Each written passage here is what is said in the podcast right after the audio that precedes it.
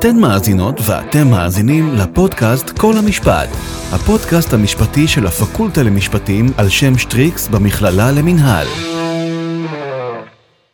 אז שלום לכן ולכם, אנחנו עידו דבי וליאור ברש, סטודנטים בפקולטה למשפטים, המכללה למינהל וחברי מערכת כל המשפט. היום אנחנו הולכים לדבר על החוק התקדימי והמרתק, חוק עקרונות ההסדרה, אשר נכנס לתוקף בינואר האחרון. לצורך הבנת הסוגיה, אנחנו מארחים היום את השופטת בדימוס, דוקטור סורוקר, המכהנת כמנהלת מקצועית של מרכז ח' לחקר התחרות והרגולציה, הפועלת במכללה למינהל. רגע לפני שנצלול לעומק הסוגיה, ליאור יספר בקצרה מהו למעשה חוק ההסדרה החדש. הסדרה היא שם כולל של פעולות הנגבות על ידי רשויות המדינה, במטרה להכווין התנהגות ופעולות של יחידים וגופים לא ממשלתיים. בין באמצעות חקיקה, תקנות, הנחיות מנהליות או הוראות ברישיונות, אשר יש לממשלה סמכויות לאכוף את התקיימותן. ייעודה של הרגולציה היא להגן על מגוון אינטרסים חברתיים, כלכליים וסביבתיים של החברה והכלכלה במדינה. חוק עקרונות ההסדרה שאושר בכנסת כחלק מחוק ההסדרים לשנת 2021 הסדיר בחקיק, בחקיקה ראשית לראשונה בישראל הקמת גוף בקרת על רשות ההסדרה, אשר אמונה על קיום בקרה על זרם הרגולציה העתידית ועל מלאי הרגולציה הקיימת ועקרונות מנחים להסדרה מיטבית. מטרת החוק היא לייצר עקרונות יסוד משותפים וחקיקת מסגרת כל עולם הרגולציה. מאחר שרגולטור מגדיר הוראות מכוח אותו חוק הרלוונטי אליו ולתחום הספציפי שלו, לדוגמה פקודת תעבורה, חוק הגנת הצרכן, חוק אוויר נקי וכולי, אין עקרונות ותהליכים אחידים ורוחביים כלליים.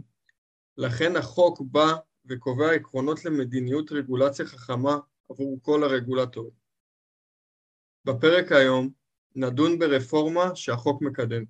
נסקור את עקרונותיו וננסה לאמוד האם בניסוחו העדכני החוק מגשים את תכליתו. אנו שמחים לארח את דוקטור איריס אורוקר, שופטת בדימוס, מרצה בפקולטה למשפטים של המכללה למינהל, בתחומי דיני השיווק והמסחר, הגבלים עסקיים, קניין רוחני, תחרות ורגולציה. לצד העשייה האקדמית, דוקטור סורוקר פועלת כמגשרת ובוררת. היא מנהלת את מרכז ח' לחקר התחרות והרגולציה של הפקולטה למשפטים במכללה למינהל. קודם כל, שלום דוקטור סורוקר, אנחנו שוב מודים לך שהסכמת להצטרף אלינו. אה, ובתור התחלה, ככה נשמח לשמוע, האם לדעתך בישראל יש עודף רגולציה או חוסר ברגולציה? שאלה מצוינת, שלום עידו, שלום ליאור, אני שמחה להתארח אצלכם אה, ולשתף אתכם במחשבה המחקרית האקדמית שלי בתחום של רגולציה. עודף רגולציה, שאלה גדולה. הנטייה היא לחשוב שכן, הנטייה היא לבוא ולומר שמדינת ישראל סובלת ממה שאנחנו קוראים עודף רגולטורי, נטל רגולטורי עודף. אה, אני לא בטוחה שהדברים האלה אה, הם לגמרי מדויקים, וצריך ללכת להסתכל עליהם אה, בעין בוחנת וביקורתית, מתוך תשומת לב לכמה מדדים שאני אשמח לשתף אתכם לגביהם. אוקיי. Okay. ואולי אולי קודם כל נשאל את השאלה, מה זה בכלל עודף רגולציה, או אולי מה זה רגולציה, על מה אנחנו מדברים כשאנחנו מדברים על נטל רגולטורי אה, עודף. ואתם יודעים, אני מלמדת אה, את הקורס בתחום הזה, אני גם אה, מנהלת מרכז שעוסק במחקר אקדמי בתחומים של תחרות ורגולציה, ולכן אני חושבת שאנחנו צריכים לצאת אל הדרך מתוך הבנה בסיסית לגבי המושג הזה של רגולציה. מה הדבר הזה אה, אומר, מה אנחנו, איך אנחנו יכולים להשתמש במושג הזה בצורה נכונה, משום שאתם יודעים, לפעמים דברים אה, מתעוותים ויוצאים מההקשר המדויק שלהם. אז רגולציה זה דבר רחב, זה מושג רחב, היום למרבה השמחה האקדמיה אה, הגתה בשבילנו מילה חדשה, ואנחנו מדברים על הסדרה, הסדרה באלף, הסדרה, רגולטור הוא המאסדר, רגולטורית היא המאסדרת, והכוונה היא לכללים התנהגותיים שהמדינה, השלטון, מטיל עלינו כפרטים בחברה, במגמה ליצור אה, התנהלות ראויה שלנו, אחד בתוך השני, אחד עם השני, אחד כלפי השני, לא במישור של המוסר ולא במישור המשפחתי, אלא כדי לאפשר לנו כפרטים לנהל את העניינים הכלכליים והחברתיים שלנו בצורה שמצד אחד תשיא את התועלת שלנו, תעשה לנו טוב, אבל לא תפגע באחרים. כלומר, איזושהי התנהגות שיש לה, שיש איתה איזושהי משמעת, איזה שהם כללים של מותר ואסור. אה, אני חושבת שהדברים שאני אומרת עכשיו הם, הם מאוד רחבים, כן? זה דבר רחב, זאת אומרת, אוקיי, זה בעצם כל כללי המשפט, ובמידה רבה כן. אלה, כללי, אלה הכללים שנקבעים בחוקים, בתקנות, בצווים, בגילויי דעת, בהנחיות של המינהל, של רשויות שונות, של משרדי ממשלה שונים, שקובעים מה אנחנו יכולים לעשות ואיך אנחנו יכולים לעשות. אם למשל אנחנו רוצים לבנות בית, והבית שאנחנו רוצים צריך למצות מבחינתנו את כל הקניין שלנו, יש לנו דונם שלם, כן? תאמר לנו הוועדה המקומית לא, כי צריך אה, מרחב בין בתים וצריך מעבר בין בתים וצריך לאפשר גישה לגופים כאלה ואחרים כמו למשל לחברת החשמל אה, או לאנשים שהם עוברי אורח, זאת אומרת אני לא יכולה לעשות בקניין שלי כרצוני. אם אני למשל רוצה לפתוח מפעל, כן? אם יש לי את היזמות הזו ואני רוצה עם הון שעומד לרשותי אה, להקים מפעל, כן? והמפעל צריך לפלוט פסולת. איך הוא יעשה את הדבר? הוא מבחינתו, כן, יכול להשתמש בנהר הקרוב או באוויר כדי לפלוט אה, מזהמים, אבל החברה תאמר לו, רגע, יש כאן השפעה חיצונית, אתה עושה משהו שמזיק לחברה, ואנחנו לא מאפשרים לך לפתוח את המפעל כרצונך. אתה צריך לעמוד בתקינה מסוימת בכל מה שקשור לזיהום אוויר. אם אני רוצה לפתוח עסק, אני רוצה לפתוח מסעדה, אני רוצה לפתוח מספרה, אני רוצה לפתוח אה, עסק שנותן שירות ויכול להכניס לי הכנסות וגם לעשות טוב לאחרים, לקליינטים שלו. אבל אני רוצה להסדיר שהמסעדה תפעל, תפעל עד 11, כי ב-11 במקום המגורים הזה יש אנשים שהולכים לישון ולמחרת הם צריכים לקום ב-6. כלומר, אלה כללים במישורים שונים של ההתנהלות הכלכלית והחברתית שלנו, שנועדו להסדיר את הדרך שבה אנחנו עושים דברים, יוזמים, עוסקים, מתפרנסים, בלי להזיק לאחרים. דברייך אה, מתקשרים לשאלה הבאה. אה, בדברי ההסבר של החוק באמת צוין כי החוק נועד להביא לכדי שינוי עמוק בתוך החברה הישראלית. כן. אה, בדגש על צמצום הפערים בחברה ובקהילה. כן. וביוקר המחיה. האם נכון. לדעתך אה, החוק אכן יכול להביא לשינוי כל כך עמוק ומשמעותי? אז כך, אתה, כן ליאור, מתפרץ לדלת פתוחה, משום שאתה לוקח אותי הישר לחוק החדש. יש לנו חוק חדש בארץ, שהתקבל ממש עכשיו לאחרונה, אה, בשלהי השנה הקודמת, והוא נקרא חוק עקרונות ההסדרה 2021, התשפ"ב 2021. לא היה כדוגמתו, אה, והוא תקדימי. הוא, הוא מחדש. במה הוא מחדש? בזה שהוא קובע, הוא קובע למחוקקים, הוא קובע לרשות המחוקקת, והוא קובע לכל מי שמאסדר, כי כללים נקבעים, כללים של מותר ואסור, כללים של אה, איך לעשות, כן, נקבעים לא רק על ידי המחוקק, אלא גם על ידי משרדי הממשלה בתקנות, על ידי רשויות כמו רשות התחרות, רשות ניירות ערך וכך הלאה. החוק החדש הזה קובע מהם העקרונות שלפיהם צריך לפעול, איך המאסדר צריך לקבוע חקיקה. והוא מדבר על שורה של עקרונות מנחים, כמו הגשמת האינטרס המוגן, כמו אה, מקסום התועלת, כמו תשתית עובדתית. כלומר, לא מספיק שאני רוצה לקדם אג'נדה, אני צריכה להתבסס ולהראות תשתית נתונים רלוונטיים לתמיכה בהצעת החוק שלי. אני צריכה להסתמך על כללים בינלאומיים. כלומר, לא מספיק שאני רוצה לקדם דבר מה כי הוא נראה לי ראוי, כי המפלגה, כן, אה, אה, שמה את הדבר בראש מעייניה, ויש לי בוחרים שתמכו בי. לא. אני צריכה להראות שיש לי כללים, שאני יכולה להיתמך על ידי כללים ואמות מידה של ארגונים בינלאומיים. כלומר, מה עושים בעולם כולו? אנחנו לא המצאנו את הגלגל. אה, החוק ממשיך ומדבר על שורה של דברים, כמו למשל כלל אה, רגולטורי צריך להיות ברור, צריך להיות נגיש, ככל הניתן דיגיטלי, כלומר אנחנו מתקדמים, אז אנחנו רוצים לאפשר אה, אה, גישה דיגיטלית.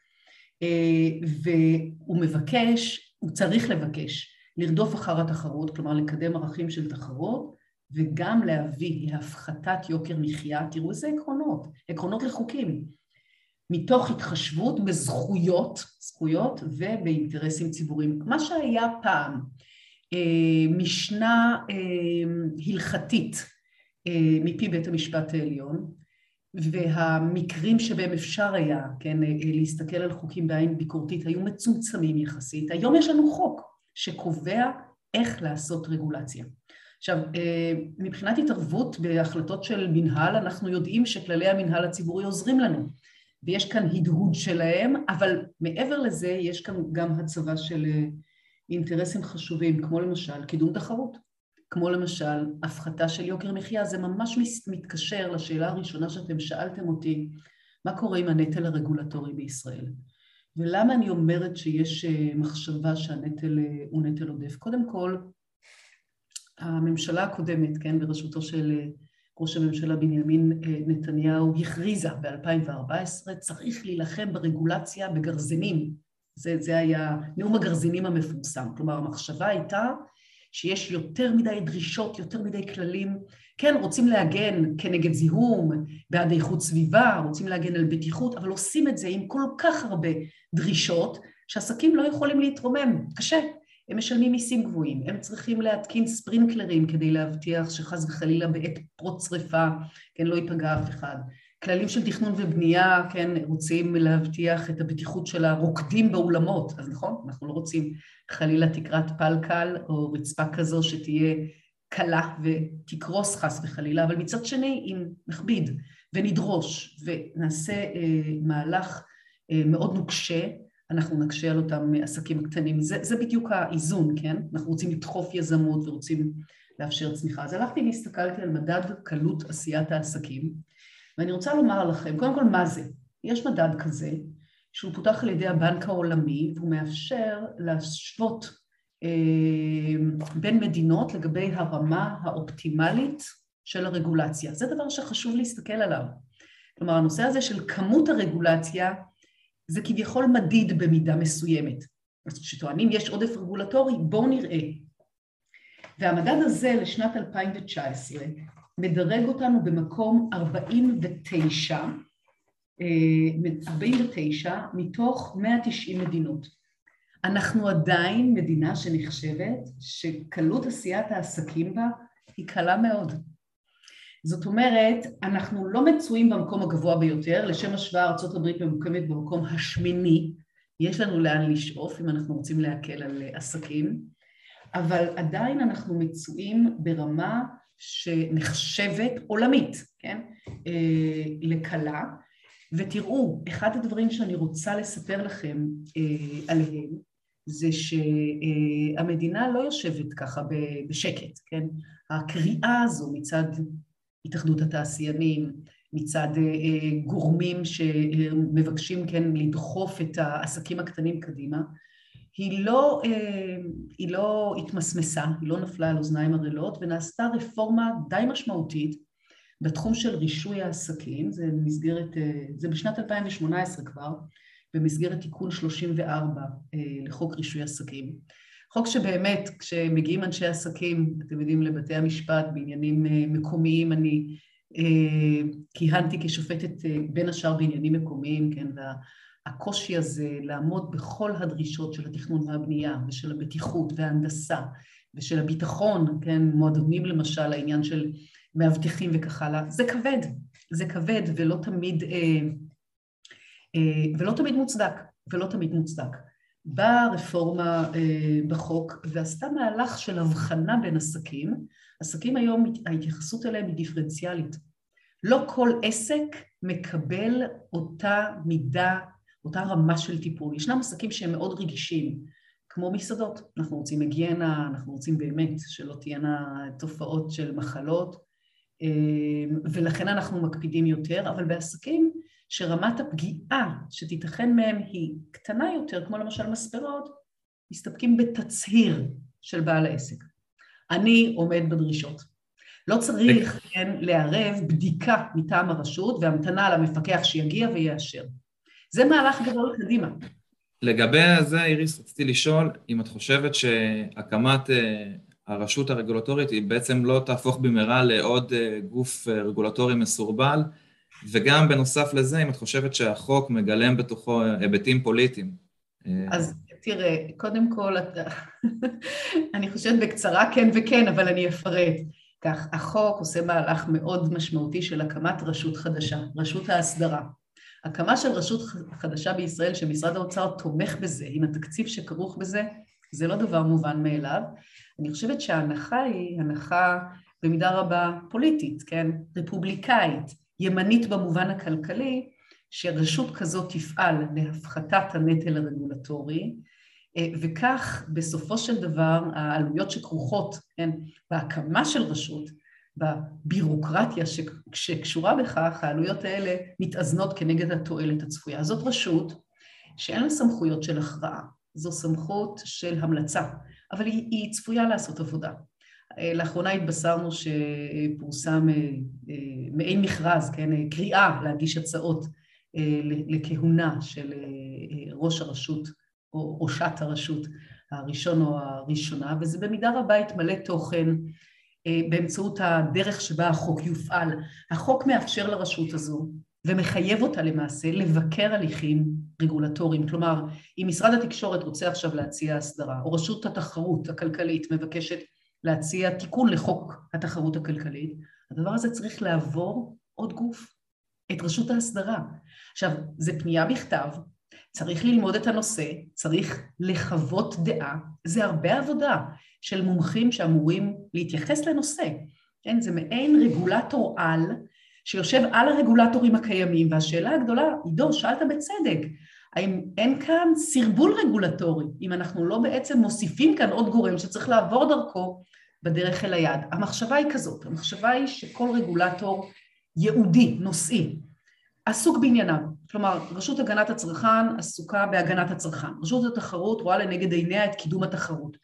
משרד התקשורת מטפל בגופי תקשורת במדינה, ואין איזושהי הסתכלות כוללת, הרמונית, כל אחד יכול להגביר דרישות כדי לקדם את האינטרס שלו, אבל ברמה הממלכתית זה יכול להכביד בסופו של דבר, כן? אם אני למשל אה, אה, אה, משרד לאיכות הסביבה ואני מאוד רוצה להפחית זיהום של נחלים, אני יכולה להטיל רגולציה שלא מסתדרת עם הנושא של קידום עסקים, כמו שדיברנו עכשיו, לפי הרעיון או הרציונל של חוק רישוי עסקים. הרעיון של רשות הסדרה הוא להניח את הדברים בסל אחד, לאפשר את כל השיקולים האלה, כן, לעבור כור היתוך, כן, ברשות אחת שרואה את המכלול, את האינטרסים המנוגדים ונותנת המלצות. זה יהיה ארוך יותר, כי זה לא גורם אחד שמקדם, כן, אלא אה, משהו מורכב יותר. כן? אם אני למשל, נניח בתור שרת התחבורה רוצה לקדם את בטיחות התינוקות ברכב ולכן מחייבת בקשירה או באיזשהו חייש, התקנה של חיישן מיוחד שיצפצף אם התינוק נשאר ברכב. זה מאוד חשוב להגנה על חיי אדם, אבל אולי, אולי זה יקר. אה, ואולי אנחנו רוצים לעשות משהו אחר, זה מהלך שנוסה ולא התרומם, עדיין לא, אה, כן, לא אה, קרם עור וגידים בחקיקה חדשה, בין השאר בגלל שיקולים של נטל רגולטורי.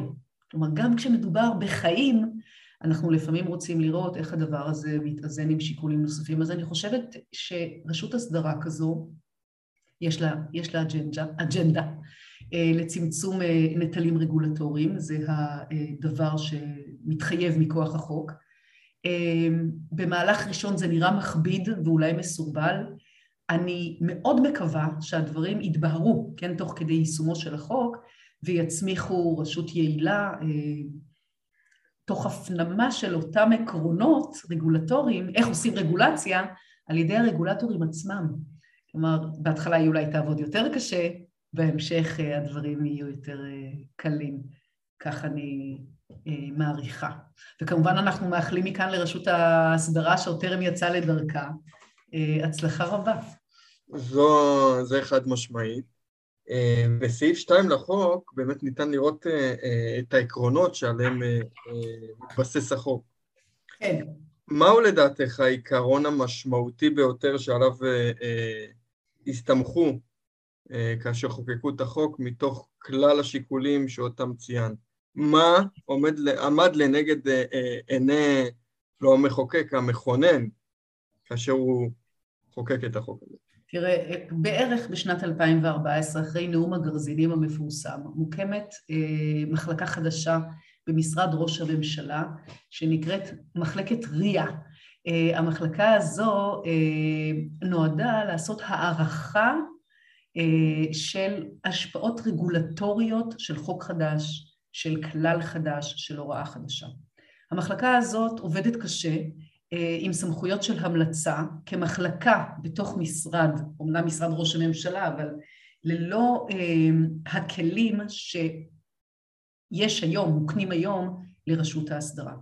המהלך מזה מספר שנים מתברר כמהלך שהוא לא תקיף דיו ולא משום אלה שעמלים כל כך קשה כדי להשיג את היעד, הם עושים את מלאכתם, אלא בגלל שמדובר רק במחלקה עם אה, סמכויות שאינן מוגדרות, אה, והמהלך היום של החוק נועד ככה להוציא את העגלה הזו מהבוץ ולאפשר לה לקדם ברור אמיתי של רגולציה, האם היא נדרשת, האם אין כאן עודפות רגולטורית, האם באמת מוגשם אינטרס ראוי שאתה אה, אמון על קידומו. עכשיו אתה שואל אותי איזה מכל אלה, אני חושבת שהדבר היה, הדבר העיקרי היה שאותה, כן, אותו, אותה תנופה שהחלה באותה מחלקת, אותה מחלקה אה, להערכת השפעות רגולטוריות במשרד ראש הממשלה, מיצתה את המהלך והייתה צריכה לקבל איזשהו שדרוג מעמדי.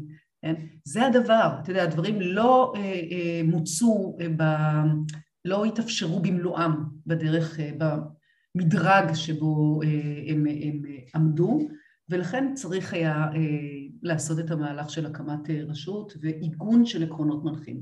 יש כאן פשוט סדרה של דברים, אמרתי, אתה יודע, כל רגולטור מסתכל על האינטרס המוגן שלו, והרצון הוא להסתכל בתמונה, אה, בתמונה רחבה, ולכן גם כך זה מופיע. סעיף אחד אומר, הגשמת האינטרס המוגן שעליו אמון, או זה תפקידו של המאסדר, וסעיף שתיים מיד אומר, אבל צריך שזה יהיה מירב התועלות לחברה, זאת אומרת, בסדר שאתה רוצה לקדם תחרות ולכן אולי אתה, כן, אה, אה, תעשה מהלך כזה או אחר שמקדם את האג'נדה הזו, אבל רגע, יש עוד שיקולים, אנחנו רוצים להשיג עוד, עוד מימדים או עוד ערכים, אה, ולכן אנחנו מתבוננים בצורה, בצורה רחבה. תראה, אני אתן לך עוד, אני אתן לכם, כן, עוד דוגמה ככה שעניינה אותי מהעת האחרונה, וזה הנושא של החיסונים, הרגולציה של החיסונים, כך קראתי לזה, כי הפנדמיה הזו, כן, המשבר הגדול של הקורונה, המגפה, כן, הציב את ה... לא רק את המדינה שלנו, את הרגולטורים בכלל העולם, בפני מהלך דרמטי מאוד, איך מנהלים חברה שבה כל פרט ופרט עלול להוות סכנה לחברו, כן? תזכרו שלא היו חיסונים בתחילת הדרך, ואנחנו כולנו היינו מפיצי מחלות והכל התפתח בצורה מאוד אה, אה, דרמטית שלא הייתה ידועה אה, קודם לכן.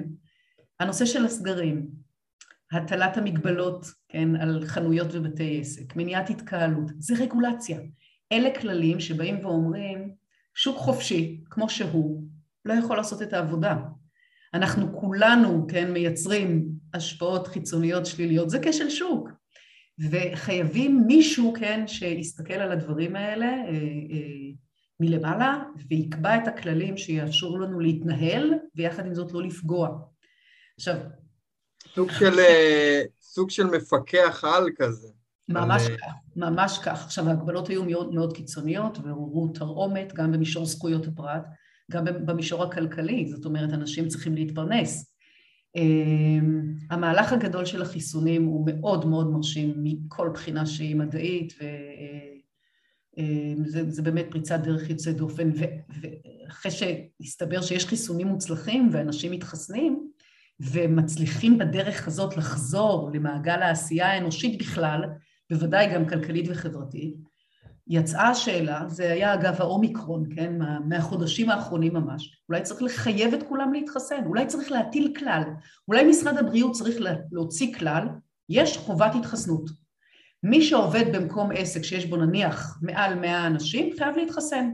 אם אתה בבית שלך, כן, ועובד בעבודות כאלה שאינן מסכנות אחרים, לא תוטל עליך חובת התחסנות, אבל מה אם אתה מופיע בציבור ונמצא בקהל שעלול להיפגע? אם אתה אחות בבית חולים, אם אתה מורה בבית ספר, אם אתה מרצה, כן, בקמפוס. מה אנחנו עושים עם הדבר הזה? אנחנו רוצים לקיים כלכלה וחברה וקהילה, אבל מצד שני, אנחנו לא רוצים לסכן אנשים. האם צריך להטיל חובת התחסנות? עכשיו, זה נראה מעין שאלה כזו מאוד... אה, מה זאת אומרת? הרי אנחנו נוגעים כאן בזכויות הפרט, נכון? יש כאן פגיעה מאוד, אם נטיל חובת התחסנות, ישנה פגיעה מאוד ממשית בזכויות, אחד העקרונות שצריך להתחשב בהם לפי מכוח החוק החדש, ובכלל, גם קודם לא, אנחנו לא חיכינו לחוק כדי להתחשב בזכויות פרט אה, בעת שאנחנו יוצרים אה, כללים מחייבים, הם בוודאי נר לרגלינו, בין השאר מכוח חוקי היסוד. פקודת בריאות המנדטורית מ-1940 מאפשרת לגורם מוסמך במשרד הבריאות לקבוע חובת התחסנות. אפשר להטיל עליך חובת התחסנות. מדינות העולם הטילו חובת התחסנות. באוסטריה הוטלה חובת התחסנות החל מפברואר שנה זו, אה, שהפרתה גוררת קנס. אפשר לקנוס אדם על זה שהוא לא התחסן. בארצות הברית הממשל של אה, הנשיא ג'ו ביידן הטיל חובת התחסנות על עובדים במערכת הבריאות, על ארגוני עובדים גדולים, גופי אה, תעסוקה גדולים, שמקיימים אה, עבודה במסגרות רחבות של מאות אנשים. איך מסתכלים על זה? איך מסתכלים על חובה כזו? זאת אומרת, איך מסתכלים על רגולציה כזו? איך צריך לעשות רגולציה כזו? יש כאן קידום של ערך של בריאות, השוק לכאורה נכשל להשיג את המטרה בעצמו כי אנשים מתחסנים אבל גם לא מתחסנים, לא כולם מתחסנים. יש תנועה נגד התחסנות, לא כולם מעוניינים בזה, יש אה, מנועי חיסון, יש שיקולים דתיים כנגד חיסון, כל מיני. עד כמה אנחנו מכבדים את המהלך הזה. מקרה מבחן מאוד אה, אה, משמעותי, הנושא הזה של חובת התחסנות, אנחנו במרכז חטא לחקר התחרות והרגולציה, קיימנו כנס בעניין הזה ממש, שהשתתפו בו משפטנים ורופאים ועורכי דין, נכתבו ניירות, ניירות עמדה בעניין הזה. זאת אומרת, יש לנו כאן מקרה שמציג את השאלה, אני חושבת, במלוא עוזה. האם חיסון שיש איתו כדי להיטיב עם החברה בכללותה, יכול להיות נשוא למהלך, למהלך רגולטורי כזה. העמדה, העמדה שלי הייתה במקרה הזה שאנחנו צריכים לתת, במקרה הזה, המסוים הזה, אה, משקל מרבי לזכויות הפרט, משום שמדובר בנגיעה, כן, בפגיעה בגופנו שלנו. זה ממש עניין של אה, אה, האוטונומיה של הפרט להחליט מה יעשה בגופו. זה נראה לי כאן השיקול העליון, השיקול הגובר. תראו, זה תמהיל של שיקולים, חברים. זה לא שאנחנו יכולים באמת לבוא ולומר שיש שיקול אחד שהוא בהכרח תמיד יהיה הראשון ואחריו כל השאר. אפשר להסתכל על הרשימה שבסעיף 2 שהזכרתם קודם לכן כרשימה שהיא אה, חשובה, זו הרשימה, כן, אה, של העקרונות, אבל לדרג אותם בצורה מדויקת, ישנם מקרים שבהם כשמדובר בחיים או מדובר באוטונומיה של הפרט ניתן דגש יותר גבוה לזכויות הפרט. ישנם מקרים שבהם הפגיעה בפרט היא מצומצמת יותר והאינטרס הציבורי שוקל, שוקל יותר. בהקשר, בהקשר, בהקשר לזה, סליחה איריס, כן, אה, כן. פורסם, פורסם בדה מרקר אה, שיח שבו יו"ר איגוד החברות הציבוריות הוא הדגיש והראה רצון שצריך להכניס לתוך החוק את נושא השוויון ובדגש לשוויון מגדרי. אבל כן. זה, אנחנו רואים שבחוק זה בסוף לא, לא נכון. עבר, ומה לדעתך, על מה זה מעיד, ומה צריך לוותר על זה באמת? כן, תראה, עקרון השוויון בארץ, אה, לצערי, לא זוכה לעיגון פורמלי בחוק, אה, משום שיקולים פוליטיים, משום שיקולים פוליטיים שמקשים להשיג, כן, רוב לעיגונו של החוק. אנחנו יודעים שישנן קבוצות אוכלוסייה שמאמינות בהפרדה מגדרית אה, בכל מיני אה, תחומי פעילות חברתית, במרחב הציבורי, בבתי חינוך, בבתי ספר, גם באוניברסיטאות, אה, בתחבורה ציבורית, והדבר הזה מקשה על אה, עיגון של עקרון השוויון בצורה אה, ברורה, זה מעורר כן, תסיסה ושאלות של התנגשות עם ערכים שהם ערכים של דת, ערכים של אמונה וערכים שמקשים באמת להגיע לשוויון המגדרי המיוחל. בית המשפט העליון שלנו, שמגן, כן, על זכויות יסוד, וזה תפקידו החשוב בעיניי, גזר את עקרון השוויון מתוך חוק יסוד כבוד האדם וחירותו כחלק מהסל, כן, שמציג לנו המושג של כבוד האדם, שאישה לא תהיה מופלית בשל היותה אישה, לא תשב באחורי, בירכתי האוטובוס, לא תשב בפינת האולם, אולם ההרצאות, כן יתאפשר לה לעשות כך. תראה, אני חושבת שכמו ששוויון הוא חלק מכבוד האדם, הוא גם חלק מזכויות, ומדינה דמוקרטית שיש בה הגנה על זכויות, זכויות אדם, צריכה, כן, לעודד שוויון מגדרי, לא רק שוויון מגדרי, שוויון בכלל, כן, שוויון של מיעוטים, ושוויון במובן המהותי שלו, לא טכני, אלא באמת במובן של שוויון הזדמנויות, במובן של לא להפלות רק משום שאת אישה או רק משום שאתה בן לקבוצה כזו, קבוצת אוכלוסייה כזו או אחרת. בנוגע לשוויון באמת ולניצול הזדמנויות וחשיבה על הפרט, אז ראיתי במאמר שכתבת, מונופוליזציה בצבעי הסוואה, בעצם את האתגר שקיים היום בעידן הטכנולוגי, איך, איך אפשר להיאבק במונופולים שמצליחים לטשטש ועושים בדרכים מתוחכמות, בעצם מוותרים על התחרות. כן. אז איך לדעתך אפשר לסדר את זה? אז אתה באמת לוקח אותי לתחום, התחום יקר לליבי, התחום של דיני התחרות, ובאמת לממשק הזה בין תחרות לרגולציה. אתם יודעים, כשהשוק עובד, אנחנו מניחים שהוא יעשה את העבודה בצורה הטובה ביותר, אבל יש מצבים שבהם הוא לא, וצריך להכיר בזה. מונופוליזציה זה אחד מהם, זה אותם מצבים שבהם המונופול, כן, מונע מתוך אותו דחף להסיט רווחיו, לשמור על ההגמוניה שלו, ואנחנו רואים את זה גם בקרב מעצמות הטכנולוגיה הגדולות, פייסבוק, גוגל, כן, אמזון, אפל, שפרקטיקות מונופוליסטיות מוכחות, כן, נמצאו בקשר אליהם, גם, בקשר, גם בנציבות האירופית וגם בדוח הקונגרס האמריקאי מלפני כשנתיים, שסוקר, כן, איך, איך מונופולים גדולים דואגים, כן, לשמר את, לשמר את הכוח, ואיזה השפעה זה עושה. איזה השפעה זה עושה על מתחרים שמנסים להיכנס אל הפלטפורמות, אבל מנוהלים ומצונזרים בדרך, ברמה כזו או אחרת. והפרטיות שלנו שנפגעת, הנושא של שימוש בידע, שהוא ידע פרטי, כן, מידע פרטי, שמתועל לשימושים שהם מסחרים, זאת שאלה מאוד גדולה. זאת שאלה מאוד גדולה, איך לאסדר, כן, אנחנו, הנה, איך לעשות רגולציה של מעצמות הטכנולוגיה, זאת שאלה שמתעסקות בה רשויות התחרות גם בארצות הברית וגם באירופה. אנחנו רואים היום תנועה רחבה שאומרת השוק החופשי עושה עבודה מצוינת, אנחנו לא מזלזלים, אבל יש תיקונים שצריך לעשות. למשל, אחת ההצעות שנשמעות בעת האחרונה היא להגביל מיזוגים. כלומר, אם פעם הדעה הרווחת הייתה שאפשר ככה, כן, לאשר מיזוגים ביד רחבה, משום שהם מעודדים יזמות וחופש עיסוק וחיסכון בעלויות ומחקר ופיתוח, במיוחד אם הם לא אופקיים בין מתחרים, אז היום המחשבה היא שאם מדובר במונופול, אז הכלל צריך להיות לא, לא למיזוג, משום שאתה הופך להיות תמנון רב זרועות וזה מכשיל תחרות. אז זאת שאלה מצוינת, זה בעצם מה שאתם, מה שאנחנו מדברים היום, רגולציה של מעצמות הטכנולוגיה או הרגולציה של המונופול. כן? אז זה, אלה אחד הדברים שחושבים עליהם, זאת אומרת להקשות יותר בתחום של המיזוגים.